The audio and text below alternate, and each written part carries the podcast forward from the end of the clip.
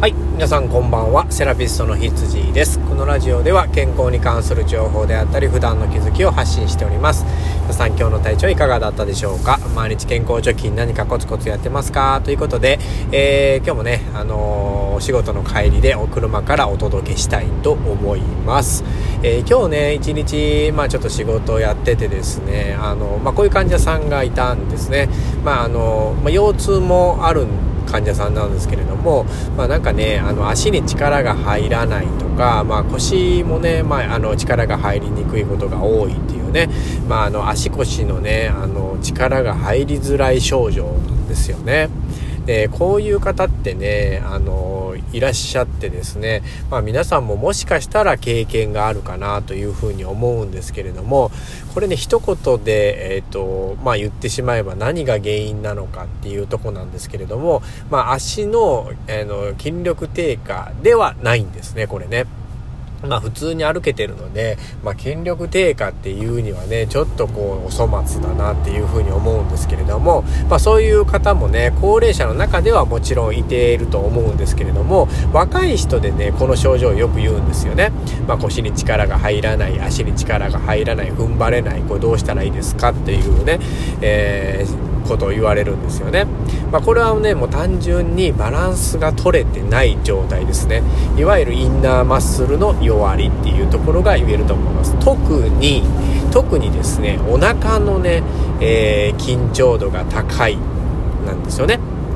これどういうことかっていうとですね、まあ、よくよく僕がねこのラジオでも、えー、出てくる筋肉なんですけれども腸腰筋っていう筋肉が働いてないっていうのがまず一つ大きな原因なんですね。働いてないって聞くとですね皆さんこうもうふにゃふにゃで力が入らない状態なのかなと思いきやですねそうではなくて、えー、その腸腰筋っていうお腹の奥にある筋肉がですねあガチガチになって硬くなって要は使えなくなってる状態ですね、まあ、このことによってですね、まあ、あのお腹が張ると腰も張るんですよね。だから腰が痛くなる。あの支えがねあの脆くなってるので、まあ、腰椎にすごく負担がかかるんですね、まあ、そうすると、まあ、あの関節に痛みが出やすいとか筋肉に痛みが出やすいとかね、まあ、あとはねその腸腰筋っていう筋肉は足についてるんですね。大腿骨についてますから最終的にね、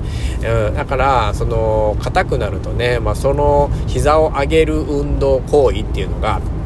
まあやりにくくなるんですよね。